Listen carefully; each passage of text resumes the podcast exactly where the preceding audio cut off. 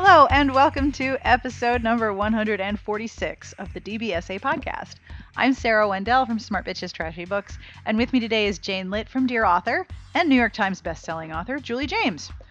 We talk about her brand new book, Suddenly One Summer, the pressures that come with being an author who publishes one book a year, and also some of the books that she's been reading and enjoying lately. The music you're listening to is provided by Sassy Outwater, and I will have information at the end of the podcast as to who this is. And this podcast is brought to you by Intermix, publisher of Yours All Along, the brand new Loving on the Edge e novella from New York Times bestselling author Roni Loren. It'll be on sale June 16th. And now, on with the podcast.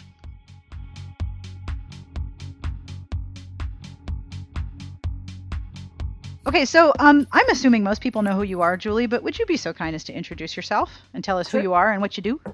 Sure. I'm Julie James. I write uh, contemporary romances with Berkley. I live in Chicago. Two kids. Do you have a dog?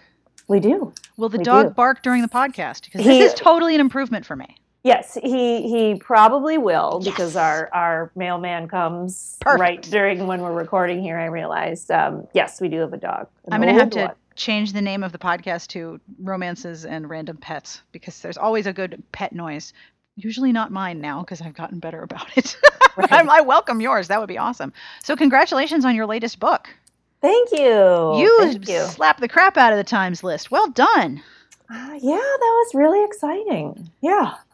And you hit the, the USA Today too, right? I did first page, like the way they break it down in the on the Ooh. when you see it in the PDF. I was the very last one on the first page. That's at still a win, no matter what Yeah, I page you're on. It was just kind of this neat thing to see visually, you know, being on the first page. That's the first time that's happened for me. So yeah, yeah, that was really exciting. Can you tell us a little bit about your new book? Sure. Uh, the new book is Suddenly One Summer. The heroine is a divorce lawyer. The hero is an investigative journalist with the Tribune. They live next door to each other for the summer. She moves in, she rents the place next door to his loft after there's a break in at her townhome and she no longer feels comfortable there. So she rents the place next to him for the summer. And the first part of the book is them not meeting each other yet, but having a series of misunderstandings. They can hear each other and they see who's coming in and out of each other's apartments and they start to draw conclu- conclusions, but the wrong conclusions about each other. For example, she sees all these different women coming and going from his place. Now she doesn't know that one's his best friend, one's his sister, things like that. Um, and so the first part is them sort of making these assumptions about each other. So when they do finally meet, there's a lot of friction and tension between them. But then um, a little subplot kicks in where she ends up taking on his sister as a client. Um, his sister is um, has a baby, and she's looking to track down the man she had the baby with to get child support for him for from him. And um, she teams up with Ford, the hero, um, and they work together to track down this guy. And through that, they become closer and get to know each other better, and then a different kind of sparks fly after that. So This reminds me a little bit of the of the book where um, I'm, I apologize that I can never remember titles, but the one where Cameron can hear people having sex in the next hotel room, and then she wakes up the next morning and they're they're someone's dead. someone's dead, Yes. right? Right. Overhearing and making assumptions on what you hear is a great way to bring people into um, awkward romance appropriate situations. it's fun. Well, first of all, it works really well in the city because you know you're in these um, loft condo buildings that used to be like a warehouse or whatever, and the soundproofing. And I know this because the summer before the bar, actually, I lived in one of these before the bar exam. I lived in one of these places, and you hear everything. Um, and so it's really neat um, in that aspect that it works so well with the, sort of like the city setting.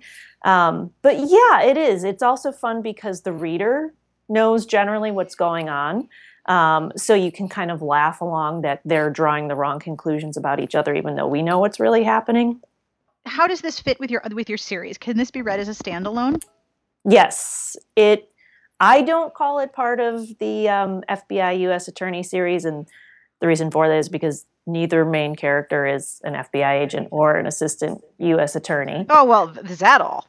Yeah. and no part of the plot has anything to do with the FBI or the U.S. Attorney's Office. So, that being said, um, the hero of this book, Ford Dixon, um, what he showed up in two books ago, Love Irresistibly. He was that heroine's best friend. Um, so they are linked, and you do see a few characters come back. But I think um, it can completely be read as a standalone. Actually, I think all my books, I purposely write them so that you could read any of them as a standalone, pick them up in any order, and sort of go from there. Some characters do come back, but I try and keep that a little bit to a minimum, just so that those characters don't overwhelm the story. They sort of had their story that's been done, and it's nice to check in with them, but I don't want it to be um, too much of an intrusion. It's it's hard to define. It's not quite a series. It's like a related world set of books. Exactly. I I, I don't even really call it. I mean, it kind of is a the, the uh, like readers actually kind of named it. Yeah, I think it showed up on Goodreads, um, and um, that they called it a series. And yeah, I would say exactly more. It's like this shared world in Chicago where a lot of people are, a lot of the main characters are lawyers or FBI agents, and they kind of know each other. But um, I kind of look at it more as you know a bunch of separate stories in this shared world. So this is your eighth book, and uh, you write one book a year, which is really unusual for authors these days. Do you feel pressure to increase or speed up the pace of your writing? Um, yes, and I do. I wish I I wrote faster. There's no doubt. Um, I don't feel any pressure what's great is I don't feel any pressure from, you know, from Berkley, from my editor, from anyone there. Um, they've been really great about, you know, sort of accepting that this is my pace. Um, do I think that it would help if I could get, you know, a book every nine months or more often? I mean, I think yes, I think that that would, but it's just, I'm just a slow writer, and I, you know, I, I blame the kids a lot. I do have two young kids, that's true, but you know, it, it really is that I'm also just sort of a it just takes me time to just figure out what I want to do with a scene and to get it all to come together the way that I want to. I'm a big reviser. I'm always changing things and going back and changing things. So yeah, I just kind of this is just kind of the pace that I'm at for right now. Remember when one book a year was like normal? Well, right. And you know what's funny is it is well, I, am going to say it's it, it is normal in a lot of genres. And I don't know. I'm actually not super familiar with like mysteries or sci-fi or fantasy, but I mean certainly in like literary fiction, a book a year would be considered fast. Um, well, I was just going to say a couple years ago, and maybe it wasn't a couple years ago, maybe it was five or six years ago. I remember that there was an article, perhaps it was in the Times, where they were lamenting the one book a year pressure. Because you're right, uh, for fiction writers, uh, there wasn't the pressure previously to put out one book a year, and then there, then that changed, and uh, uh readers or booksellers or whomever that nebulous entity that's in charge of um, determining how many books you have to put out a year. Mm-hmm. It changed from when you were ready to put out a book to once a year. And I remember that article. Um, a lot of authors were saying that that pressure was just too onerous. And um, now it's every three months. Oh, it's 90 days. Absolutely. You go to, um, you know RWA or RT, and I mean, there's yeah, how to do a book every 90 days, which is funny because um, I'm actually doing a panel with a couple other authors at RWA called "Writing in the Slow Lane" and how to succeed, you know, when you're not the fastest writer. And a lot of this was an idea that um, myself and Susanna Kearsley actually came up with. We were talking about this at last year's RWA about how that was just the message that I was hearing over and over again is you have to get out something new every 90 days. And I was expressing some frustration at that because that is just not possible for everybody. And I felt like maybe, you know, someone who has kids, she has another job that she's balancing. I just felt that that was such a discouraging message to be telling people that this is what you have to do otherwise you have no chance of succeeding. So a lot of the reason we put this panel together was just I don't even actually know what we're going to say yet because some of us don't know quite, you know, how we're making this all work. Um, but just to have four authors up there who have had, you know, successes, just being able to say, look, I, you know, you can. There are other options. You can make this work writing a little bit slower. So, um, so yeah. So we'll be doing that in July at this year's conference. I don't know about Sarah, but I think that I form expectations based on the author's um, past history. So if an author is real prolific, then I start to expect more from her. Or and if an author like you, Julie, I know that you only do once one book a year, and so I look forward to that one release, and I don't have the expectation of oh, I want five Julie James books mm-hmm. a year. Mm-hmm. But I also think that there's like a burnout for a reader for example, I'll just use Kristen Ashley. I remember when I first was introduced to Kristen Ashley, the first book that I read was Night, um, which was the one with the pimp, the hero with the pimp, and I was aghast. And um, but there was something about the book that made me want to read more of hers. And I kept reading and I kept reading, and I I read like I don't know, 12 books in a period of like two weeks. And, and that's really like reading 36 books because Kristen Ashley's books are like 800 pages long. Mm-hmm. and I finally reached like peak Kristen Ashley, like where one book was just flowing into another book, flowing into another book. And she actually writes, or she did write in a lot of different series and a different genres. But at um, at one point, at some point, I just was like, okay, I've had enough.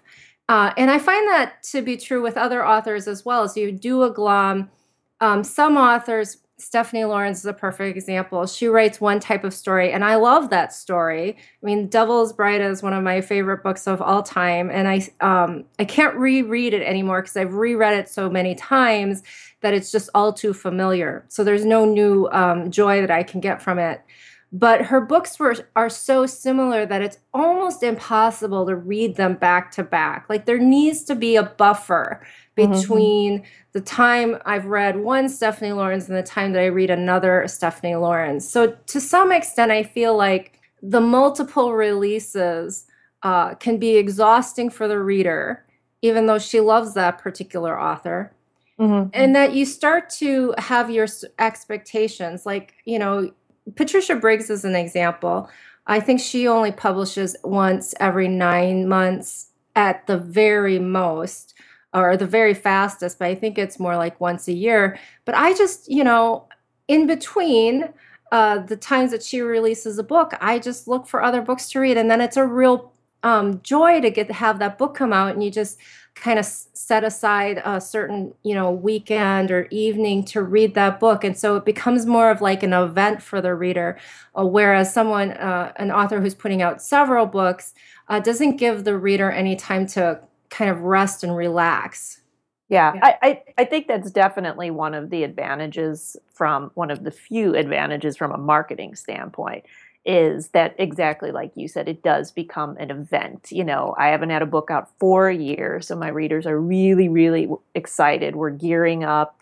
You know, everybody's like, you know, waiting for it to happen. And I think so I think that is a is a is a good thing. You get sort of more excitement. Another thing that you said that I thought was interesting is when you're talking about um, maybe readers getting a little bit fatigued if you read an author, you know, several of the books right in a row. Even if the plots aren't the same, authors have a voice, and you know, it, a lot have a very distinctive voice. And so even if the plots are different, you can just hear like they're just going to sound the same and it's not like you're making the same jokes or whatever over and over again but like i have a sarcastic tone and i think even if the plots are different if you you know like you know other voices have a distinctive voice in that way like you would they would just start to sound the same because it's so much of the same voice. I once heard an agent talking at a conference that it was if you have an author who writes a book once a year as part of a series, it's un it's it's not actually good to read them one after the other after the other after the other because they're not meant to be read that way. And I've never really fully agreed with her on that, but I I agree entirely with Jane that when you know how often a book is going to come out from a particular author, you're totally willing to wait. Mm-hmm. It, it makes perfect sense. When you're working on a story, I'm assuming you're working on your next book now. Yes. Ooh, Will you tell us about it? Are you allowed to? I can say a little bit. This is part of the whole one book a year. I have to like parse out the information. I have to make it exciting, you know, for six months, um, just to have some build up. But um, yes, I could say very. It's going to have words in it. It will have words. Excellent. Yes, yes. Um, uh, Girl carrying shoes on, on the, the, cover. cover. Yes.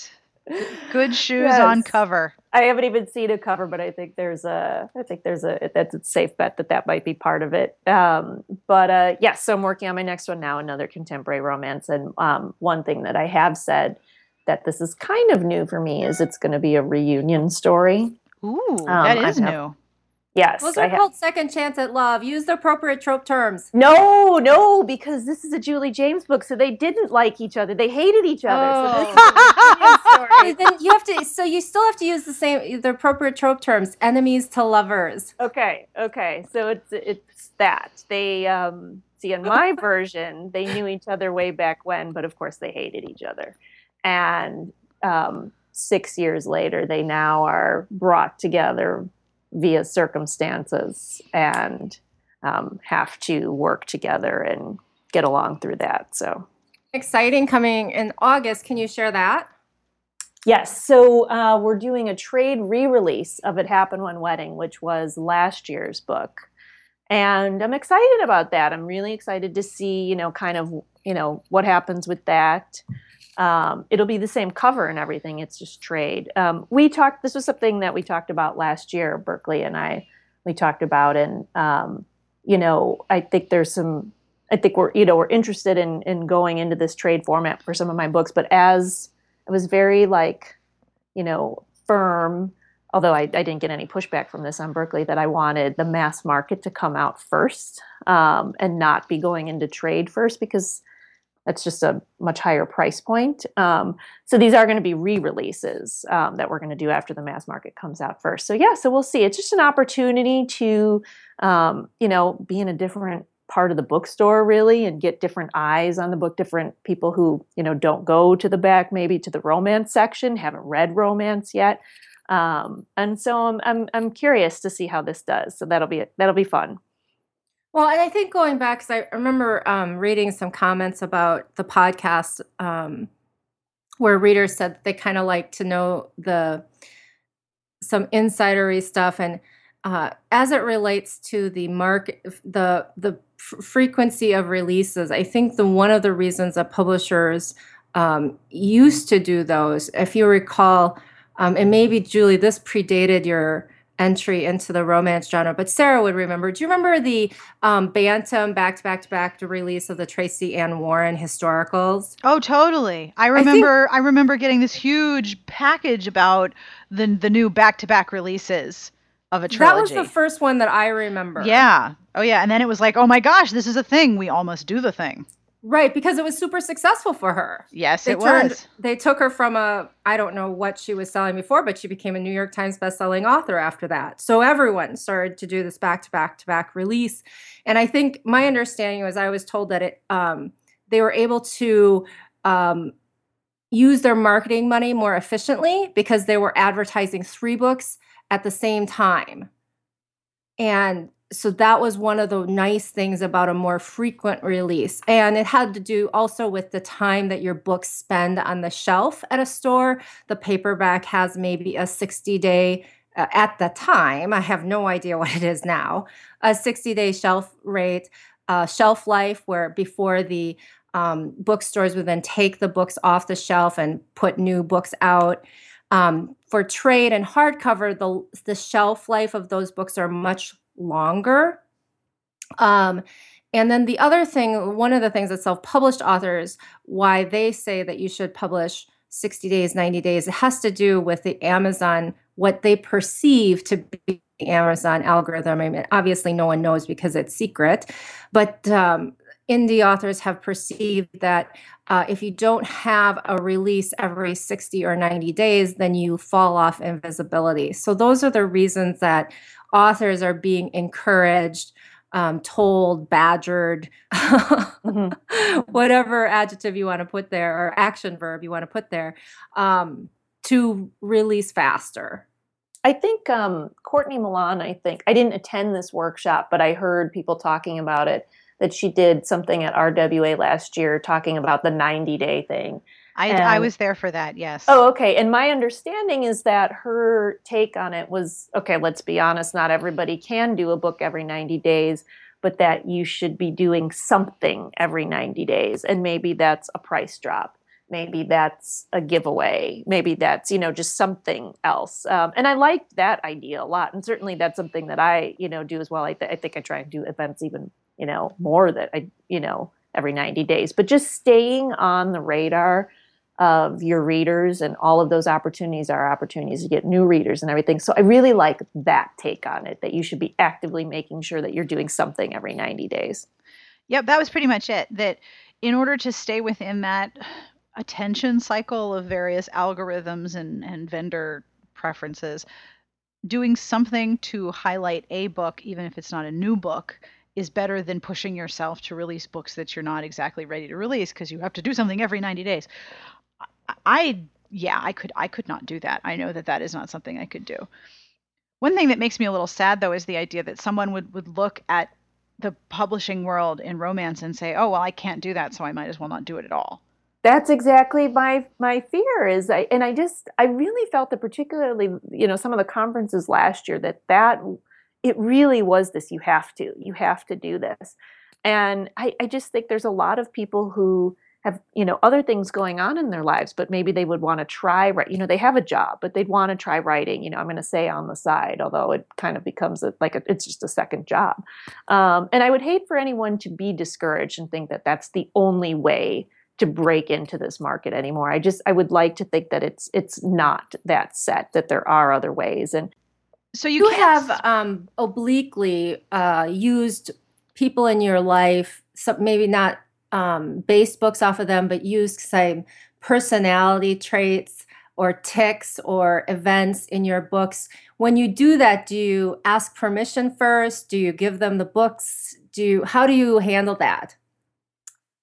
Um, I'm trying to think of specific examples where I've I've done that. I mean, I use. Well, I remember the one you had the girlfriend who had the list. Oh yeah, yeah, yeah, yeah, yeah. I did have a good friend of mine, a very good friend of mine, was um, single into her late 30s, and we would have many conversations about her frustration with dating in the big city as a 30 something and just that whole scene um, and, you know, yes, there were conversations about a list that she had put together of things that she was um, looking for in a guy. And that made its way into It Happened One Wedding. Um, the heroine kind of comes up with this list. And, you know, I think one of the things, this actually is something that my friend realized, it's something that the heroine in this book realizes that, you know, in having a list. I mean it's it, there's there's certainly there's certain things that are you know deal breakers for everyone. But to just go into the dating scene with this list of specific traits that you're looking for is probably not such a great idea. Um, and so that was something that i used in that story. I know that you're a big fan of the um, alexander mccall smith series but what else would you recommend to readers or what have you read that you've really enjoyed? Actually, can we go back to that Alexander McCall Smith oh. series? Oh. Because uh, Jane, you and I had a deal. Do you remember this? Yes, and I always remember it. And like every time I see you, I'm like, shit, I have not read that book yet. Yes. So and, for people and you and I know I owe you because you read The Bride, which I don't think you liked, but I can totally appreciate that. Yes. So for people who don't know, Jane and I had a deal that if I read The Bride, that's Julie Gar Julie Garwood, right? Yeah. Uh, yeah, The that, Bride by Julie Garwood. Yes, if I read that one, that Jane would read the first book in the number one Ladies Detective Agency series. So I'm waiting. it's gonna happen. Um, all right, since we're doing the podcast and I don't like to un- have unfulfilled obligations, I will read it before the next podcast and I will give my little mini review on the next podcast. Great, nice, nice. Okay, so what other books um, do I recommend? Was that the question? Yes. Um, so who else do I like reading? That you've read recently and enjoyed. Shannon Stacy, Falling for Max that I loved. I love this book. I just read this, I think, like a couple months ago.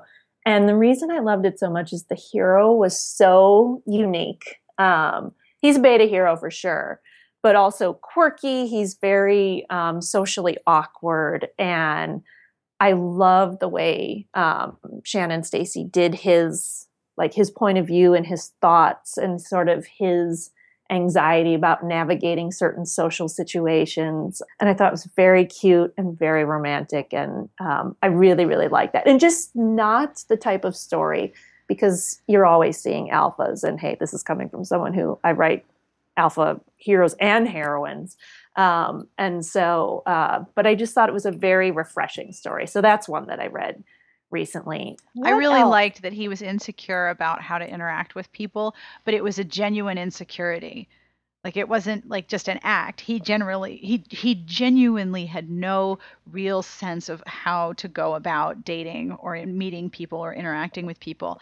And his sort of matter of fact vulnerability about it was really powerful. Yeah, in some ways, it reminded me of the Rosie Project, which I thought was also a great book. Um, and you know it's certainly more of a it, while the rosie project is a romance i think the romance is even more front and center in falling for max. But um, it just sort of reminded me of that the type of hero and just sort of his concerns and it, like you said these very genuine concerns about how to navigate certain social situations. Then in terms of other books that i've read so i'm in a book club and we go we meet once a month. And so i tend to read and we read mostly literary fiction well, we we read a mix of everything, um, and so I end up reading like one romance, then one non-romance. Um, so what I most recently read was um, my first Harlan Coben book, um, The Stranger, Ooh. and I I did like that, and I would call it a beach read, but a different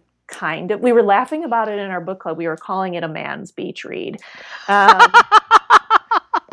Like this is what the guy would have at the beach. Um, but we, you know, we all we we really liked it. I shouldn't say man's beach read, but um, it was like a fun, suspensey, very fast paced, not too heavy, serious plot, not too ridiculous either, though. You know, sort of an average guy caught up in this, um, you know, sort of whirlwind, suspenseful situation. Um, so I like that. That was good. And I'm trying to think. I am catching up still on um, Nalini Singh's Psi Changeling series. And I'm so excited because the book that's up next, and I know you're all going to laugh because I'm very far behind, but the next one is um, Caleb's book, um, Heart of Obsidian. Is that the name of that one? Yep, that's it. So that's so I'm finally up to that book, and I'm almost kind of like you're not that far behind. No, I'm not. I'm not. Um, I'm like I, you know, I'm here and I'm at this book and I'm like, ooh, do I want to draw it out even more? Um, the anticipation. But uh, yes, so that'll be the next one for me in that series. I have a weird question for you. You said at the beginning that you write contemporary romance, which is totally true. And as Jane was pointing out, the trope tags are so important because contemporary romance describes a whole lot of books, many of which are completely not the same. So you have contemporary romance like yours that's set in a metropolitan area um, I, I, had a, a, long conversation with a couple different people on different podcasts, and we describe your books as competence porn. Mm. Because the heroes and the heroines are incredibly competent at their jobs, and you see them doing their jobs, and you see them enjoying their jobs, which is the part that I really like. Like, I'm really glad I have this job. I really like it. I like what I do. I'm going to keep doing it because I like it, because I that's why I do it. I really like that. But then you also have contemporary romances that are small towns. You have contemporary romances that are super, super hot. And You have contemporary romances that have no sex in them at all. And so, one of the reasons I think that the trope and, and subgenre tags are so important is because it helps readers communicate specifically what it is that they're looking for and, and specifically what a book is so if it meets their particular catnip needs. Do you have a particular way of describing your books to make make sure that people understand how your contemporary romances are distinct from other contemporary romances. I've I've been calling them to people who I recommend them to metropolitan, which mm-hmm. sounds so pretentious. I can't. Mm-hmm. It's so pretentious of a term, but I could not think of a way of saying it's not small town. It's set in a city. Although one thing I do like is how when you write a city, you you capture how a city functions in small neighborhoods and moving from one neighborhood to another means you change your dry cleaner and you change where you get Chinese food and you change everything because it's every little neighborhood it functions as a small town in a lot of ways. And that's true of a lot of lot of metro areas. Hey, cat on the podcast.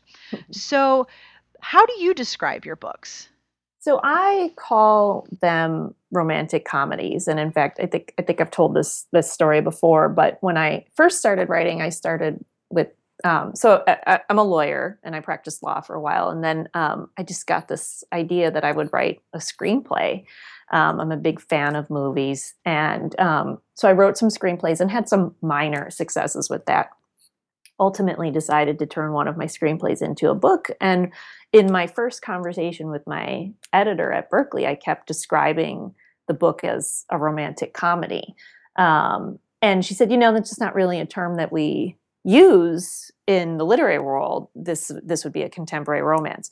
Um, and I think I've been told that some of that is there's just different notions that you get in the book world when you hear comedy. Um, and I think I don't know. I feel like if you think back to like, was it the 90s? Maybe not the 90s, but when we went through the really, I'm going to say the term chick lit, when it was like the cartoony covers. I was just going to say, you mean the cartoon covers where everyone had like giant heads and tiny little stringy bodies? Right. Yes. And I, I think there's some thought that if you say romantic comedy, people are thinking of that. And not that there's anything wrong with that, but maybe that that term feels a little bit dated or something.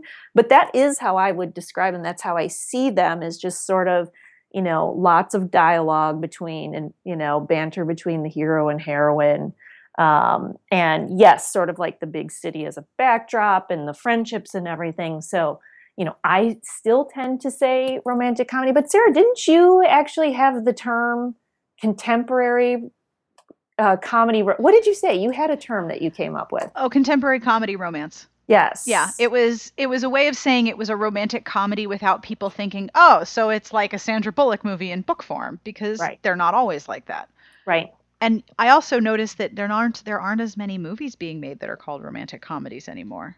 It's true. I, I have a friend who's um, a producer in Hollywood, and we were talking about this, and he said um, that directors it's the it's directors they don't want to take on romantic comedies frankly so many of them don't turn out well that it's just um, you know I, I, think there's a fear that you're going to go into this as a project as a producer as a director and it's you're just dooming yourself from the beginning from like in terms of reviews and everything. Um, and so yes it's and the ones that are getting made are these i think they're skewing more r-rated um, and tend to be a little bit more body um, than sort of what you and i would think of like the meg ryan Sandra Bullock type romantic comedy. Yeah, there's definitely more of a I think body is the right word, sort of a body gross out buddy humor, mm-hmm. bro humor too, more than meet cute romantic comedies. Because there used to be, you know, one per quarter, sometimes two. Right. And now Hugh Grant was in like all of them. yes, Hugh Grant was a frequent player in those movies. But I don't think romantic comedy is the right way to describe what you write, even though it's comedy and it's contemporary and it's romantic. It's it's not quite the same thing. It doesn't have the same narrative beats, if that makes sense. Yeah. So I always think of what you write as contemporary comedy romance, but when I'm like giving recommendations to people, I always have a few sort of keywords that I use for different authors' backlists. Like yours are, you know, set in Chicago with competent heroines and and professionals. Like the people who are working in these books are professionals and they're really good at their jobs.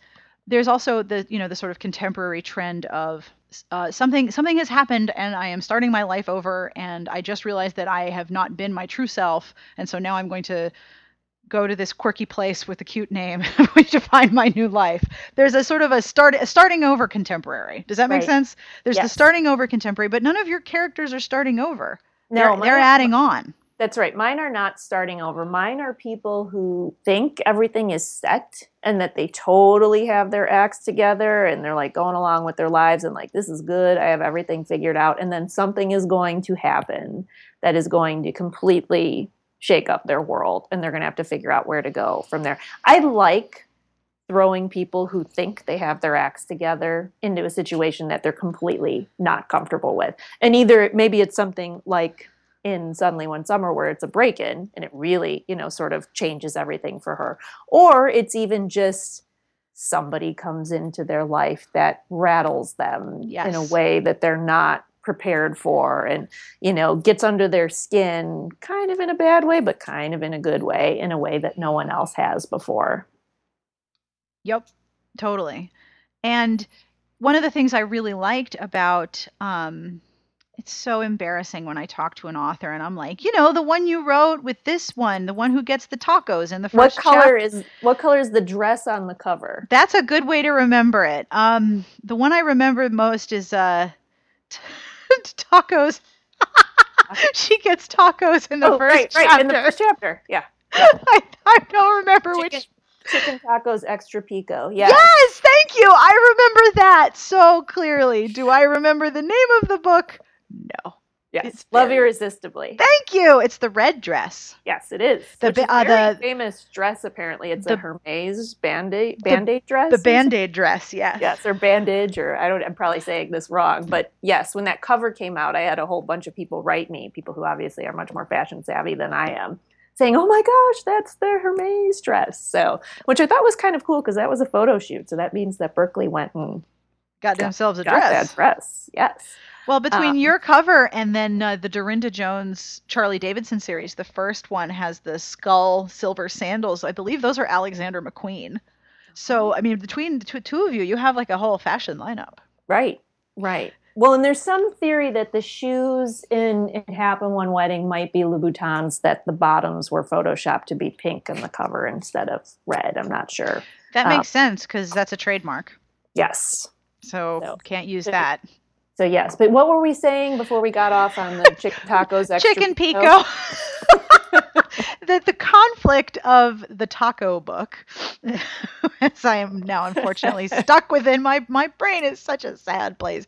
That the conflict in Love Irresistibly is in part these are two really busy people. How do they make room for someone who is increasingly important? I mean, a lot of the conflict was work life balance, and I remember we did a, a, a chat at BNN about it, or Barnes and Noble in I think it was the Upper East Side or Upper West Side, and, and I was saying, you know, one of the major conflicts is work-life balance, which sounds really boring and dull when you say it out loud, but in the book, it is an actual piece of tension. Yeah, These are well, some busy human beings. it, it, you know, look in contemporary romance, like you know, sometimes you have books that have like a big thing, you know, that's keeping them apart. But for the most part, it's you know people's sort of fears and insecurities and their anxieties, and so in that sense, you know, this is just one of those things. But it's a very real thing that I I see amongst my girlfriends is you know how is finding that time for your personal life and whether it's you know my friend who was in her you know 30s and finding time to date you know while mm-hmm. having a very busy career or you know maybe you are married and you have kids and you know balancing that aspect of your personal life and i think that that's something that a lot of people can relate to and it can be a very real obstacle you know just um so so yes that is something that the heroine and the hero in that book are are sort of um, trying to navigate And it's a totally valid, totally understandable conflict too.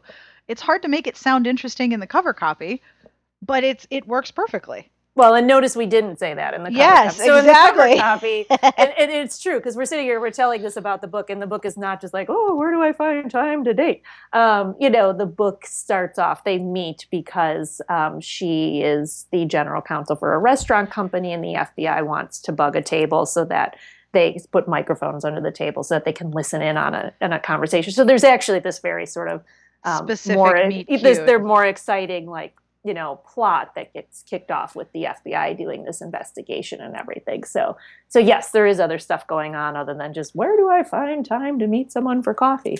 But it's a good conflict. It works. It does. Well, it's real. So you didn't quite answer the what's your next book about? What's going on with the next book? Is there any tiny tidbit of information that you can give us aside from the fact that it will have all of the same letters of the alphabet as your previous books?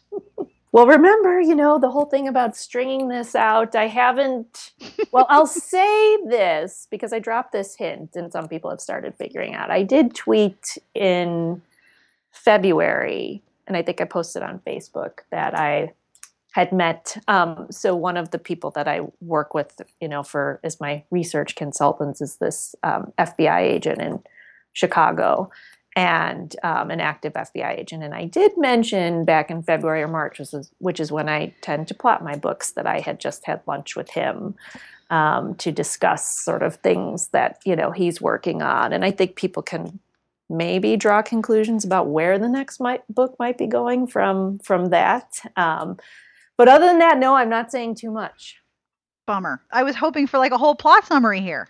No, well, I'm still writing it, so that means I'm still you know figuring things out as I go along. But Is there a uh, is there a Pinterest board yet? I do. Well, I have a Pinterest board for the book that just came out, so there Right. is one for Suddenly One Summer. Um, I have a Pinterest board that's not public yet that I'm working on because I do tend to be very visual. I was Uh, going to say I know that you are uh, you include a lot of visuals in your writing. it just helps me like if i'm thinking oh the heroine you know she'd be she'd have a cute suit in this outfit. And for the last book where the heroine was a divorce attorney like her whole wardrobe was basically olivia pope's from scandal. Uh, you know i just love that character's wardrobe. And so on the pinterest board it's like all pictures of kerry washington in different in different suits. Um, so you know yes and granted some of this is a little bit of a distraction when you're writing but i'll be thinking oh she would have a cute suit on in this. And then i quickly google you know cute suits or something like that. Um, but it just helps me to sort of see it. So i do the pinterest board um, um, i don't make it public but i do start um, putting things in there as, I, as i'm writing as i go Where do you find all of your visuals? Like, do you have things that you have in mind? Like, I want the heroine to be wearing something like this, or do you just sort of say, okay, for the next two hours, I get to go shopping online for my character. Woohoo! Yeah, honestly, it's like truly, I'll type in cute outfits, cute work outfits 2015 or something, and you'll get like somebody else has already done that Pinterest, you know, and put that together. So yeah, so it's um, it's that. Then for um, the board, the things that I also put together, I use for the most part, I use real locations um, in Chicago, so real restaurants um, real bars and stuff. And so um, I'll break and I'll check and see if it's a place that I haven't been to, you know, I'll check their website out and look at, you know, and, and at that. Um, so that's another thing that I'll use. Um, and then, of course, we all have our hero and heroine inspirations, like who we sort of picture in our head um, for the character. And if you get really bored, you know, you can always go Google Henry Cavill pictures or something, which Yeah. is always a nice way to to pass the time. It's horrible that that's part of your job. Oh, I know, it's just terrible. So we can't get any more hints about the future book. I think I dropped a very big hint there. Hmm. Okay. I'll. I'll. Saying the next book is about an FBI agent. That's well, yeah, maybe. Is it? Is it? Is it Melissa McCarthy? Oh no, she's CIA in that in Spy. CIA. I want to see that. I heard it's hilarious. Oh, I heard it's fantastic. I really want to see it too. There's Did a lot of movies I want to see. When my kids go to camp, I'm going to be like, we're going to the theater and we're living there now. Because, you know, it's really hard to enjoy a movie when you're paying money for a babysitter. absolutely. Like, it bumps me out because the tickets are already $14 and then I got to pay the babysitter. And I'm like, this was not worth it. I like to be on my couch and go pee whenever I want. Ex- it's the question we ask: Is this a hundred dollar movie? That's what yes! every time. After you pay for the sitter, it's at least a hundred dollars. Um, yes, it's nice. Although this doesn't help with the sitter. My son is eight now, and what's been fun is he finally is the age where we could take it. Like he saw Avengers two in the theater, and we're and we're taking him to see Jurassic World tomorrow, which is he's been looking forward to this since like last year. Um, and it's fun when they get to that age where you could start taking them with. I mean, obviously, we still need a sitter for my daughter because she's too young. She's Mhm. four. Um, but it's fun to be doing those things like with them and seeing how excited they get. Are you going to start writing characters who have children? That's a good question. I can Um, almost see in my mind Jane shaking her head. No, no, no, no, no, no, no, no. She's not a big fan of kids in books. Well, I've been wanting to do a pregnant heroine for forever, and I Oh? just, I just, can't- what?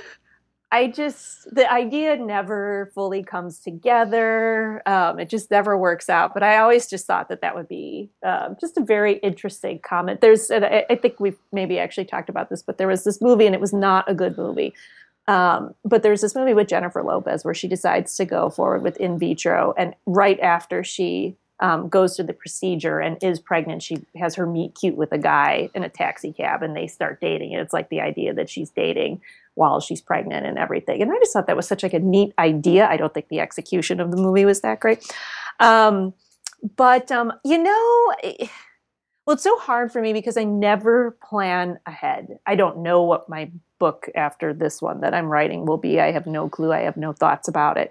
Um, so I would say that on the issue of children, it's I'm not opposed to it, but I'm also not trying to do that if it fit with the storyline.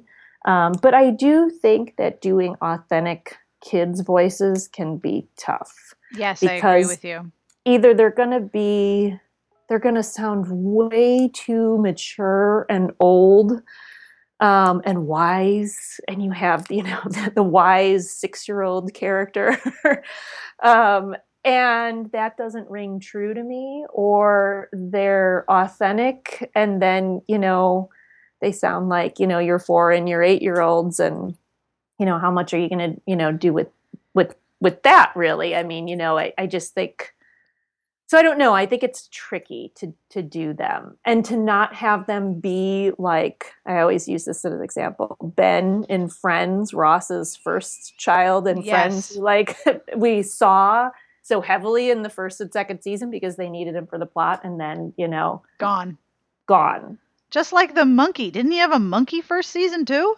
Yes, but we did see the monkey. And yes. Actually, I think the monkey got more of a farewell than Ben ever did. Yes, um, definitely yes. true. Marcel. Um, and so I think that's another problem is using them well, but then you don't want them around when it's time to have a nice, hot, sexy scene. So true. Um, and where you know where are they? Where are the kids? Yep. Uh, so I think it's tricky to do that. It is very difficult. I. I remember reading an Amish romance at some point, and it was like magical Amish childcare would show up at every perfect moment. Mm-hmm. Like just as the hero and heroine were having a moment, my dog did not like it, first of all, and the, somebody would be like, "Let me take your daughter." Hey, let, for the whole me, weekend. Yeah, for let me just weekend. take your daughter. We're going to take her for a few hours. Bye. Yes. My dog is not a fan of Amish romances. he has many things to say about them, apparently. Right. We right. can't not have pets in the podcast. I'm going to have to like start reaching out to PetSmart. Be like, hey, would you like to be a special guest sponsor? We have a lot mm-hmm. of pets. They will all speak positively of you. Of course, when we want them to talk, they won't. I'm really glad we talked about the the pressure to publish something every 90 days because I I, I have to think that that is incredibly stressful, especially for someone who a like you publishes every year or someone who's been publishing once a year and it's been working so far.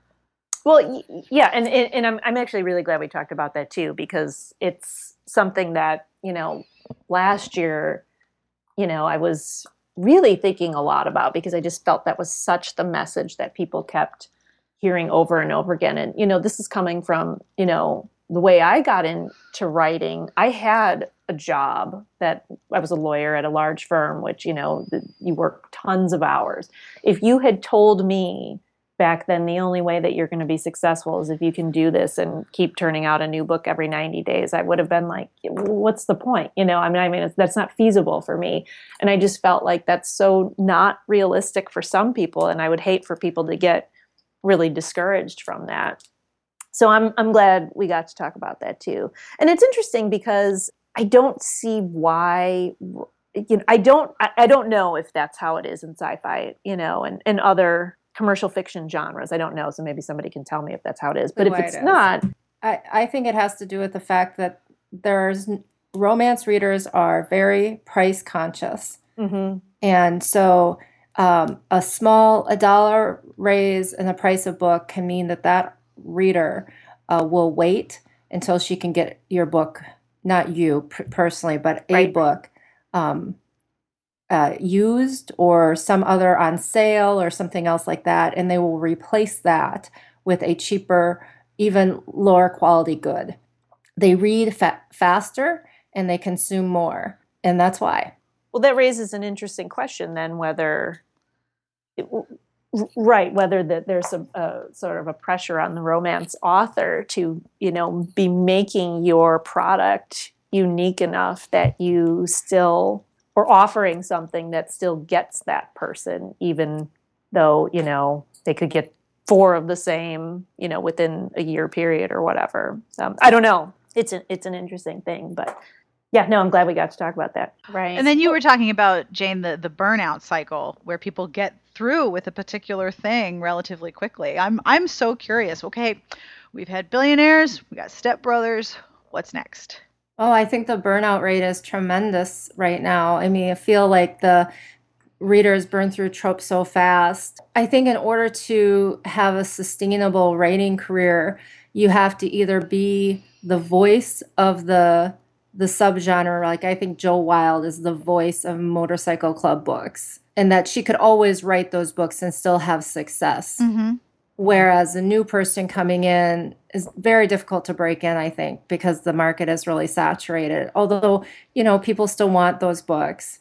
You know a smart author who's capable of writing a variety of things i think looks at the list and say what's not popular? I'm going to write that. Mm-hmm is I think that's the smartest way to go because you want to be ahead of the trend, especially if you're writing, you know, something that you're releasing every 90 days.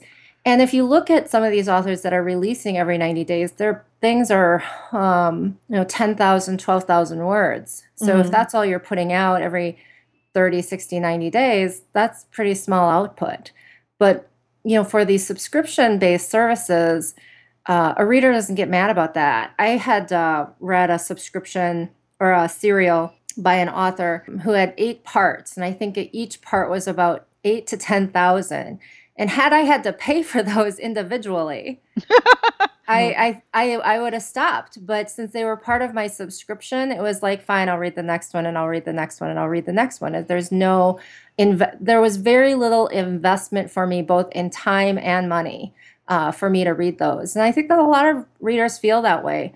I also think there's a little danger in that for readers. Like I think about myself and how once you get used to reading something, for example, first person present tense. Do you remember how I remember just being super resistant to first person past?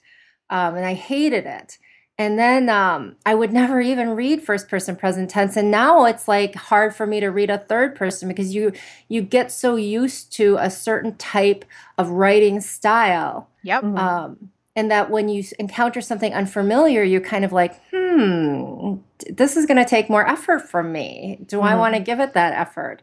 I think of the book, um, which is you know my favorite book of the last five years, "The Power of Habit" by Charles Duhigg and he talked about how um, the reason that you that certain songs are popular are because they are the same song over and over. And that's true. Taylor Swift's 1989 album, which I love, is basically the same beats and notes over and over and over. Oh no, that's totally a, true. There's a descending scale in all of her songs.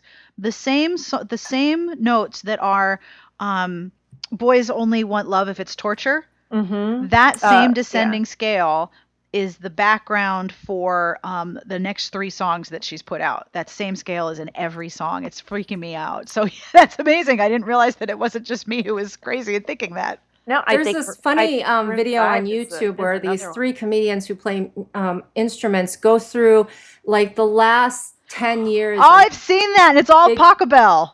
Yeah, and there it's all the same oh. chords series. It's not only the same chords, but it's the series of chords that are the same. Yes, and it's, uh, in Pachelbel's canon. he talks about how we're habituated to respond a certain way to certain stimuli.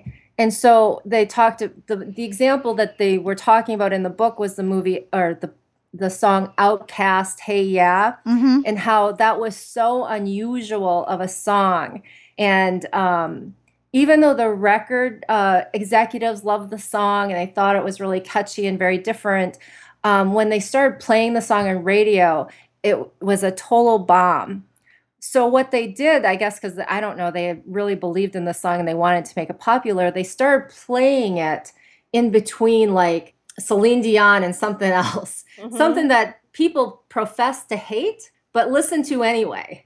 so they uh i don't they must have paid radio stations to do this but the radio stations started playing hey ya after a very popular um, song and mm-hmm. then they would play another very popular song after hey ya with the more familiar tunes and progressions and notes and that's how they felt that hey ya became a success no well, well yeah and, and well i mean even in a broader sense bringing it back to books like you know just there are beats to romances there are beats to mysteries and and everything and i think yes that's something that readers like and that's good.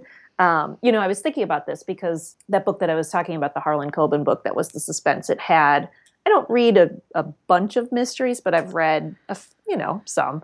And they all have an in fact girl on the train had this as well the scene at the end where the villain explains their whole plot and um, how they did it and why and everything. And in our these were two book club books, both Girl on the Train and Stranger were book club books. And so I was talking about this is my frustration with that, how it's in every mystery that I read, that scene. Um, and then I realized, well, maybe that's because that's part of what we expect to see. That is the equivalent of the breakup scene in a romance or a romantic comedy. You have to have that beat, that dark moment. Um, and so I, I was saying, like, clearly this this must be something that is completely accepted within, you know, people who love mysteries and read a lot of these. Because if I'm picking this up after reading just a few here and there, you know, clearly I'm not the only one noticing it, but yes, it must be something that that's just part of what you expect to see. And it all gets explained to the detail. Oh yeah, it's this long like monologue, which is hilarious because that was actually a running joke in the Incredibles because my son was homesick, so yes! we, we we we got the Incredibles. I got you monologuing. I got you monologuing, and so it's like a running joke that yes. that's something that heroes do. Yes. Yes, every mystery has this. I read um, J.K. Rowling, her other name, the um, Cuckoo's Calling book. These are very talented authors who are having this scene. So clearly, it's either there truly is no other way to convey this information, which I don't think, or this is what the reader expects and they want this moment. Like they want the breakup scene in the romance. Um, and so we're going to give it to them so that's kind of what i've drawn from that. And that is all for this week's podcast. I want to thank Jane and Julie James for hanging out and talking about all of the things. I'm always fascinated when we have a conversation with an author that goes from discussing writing as a craft to writing as a business to reading as an entertainment. It's I always think it's so cool that all of the romance authors that I speak to are also very much readers as well and we all think about how we read and how it changes. So thank you for that conversation. We have a bunch of future podcasts coming up because we publish one a week and that's how we roll here. We're going to talk to sociologists who are studying romance. I'm going to talk to a redheaded girl. And we have to find out if Jane actually read the number one ladies detective agency and what she thought because she said she was gonna. So now we have to find out if she did, right? Obviously. This podcast is brought to you by Intermix, publisher of Yours All Along, the brand new Loving on the Edge e novella from New York Times bestselling author Roni Loren. You can download it on June 16th. And if you were wondering, is this more Peatbog? Why, yes, yes, it is. This is the Peatbog Faeries from their new album, Black House. This song is called Strictly Sambuca. And I don't know about you, but I am entirely in favor of things being strictly Sambuca because that would be awesome for everyone. You can find this album on iTunes, on Amazon, or you can find out more on the Peatbog Faeries website. And of course, Thank you to Sassy Outwater, who you can find on Twitter at Sassy Outwater, for providing the music because I think she has production credits on this album. And if you were listening last week when I was talking about how Sassy was undergoing brain surgery, she came through her brain surgery very, very well. She has a very long recovery, but her MRI shows that they got all of the tumor and she is now cancer free, which is freaking awesome. Plus, if you listen to our interview, you know that surgeons were going to have to 3D print a piece of her skull. I have not yet heard whether or not we have a unicorn, we have elf ears, what's going on here. I would like to find out. And so, you know, this is the kind of hard hitting journalism that you can expect from me. What is the shape of the piece of the skull, and did she get a horn? Because everyone needs to be a unicorn, right? So, Sassy, if you are listening, we hope you are doing very, very well. And, dude, if you're not a unicorn, I'm going to be really bummed But you knew this already. As always, if you have feedback, ideas, or suggestions, you can email us at sbjpodcast at gmail.com. Y'all send the best email, and we love to hear from you. So if you feel like saying something back to us, or you find yourself talking back to the podcast while listening to it, and then you want to write those things down, that's totally cool. sbjpodcast at gmail.com is where you can find us. In the meantime, on behalf of Julie James and Jane and myself, we wish you the very best of reading. Have a great weekend.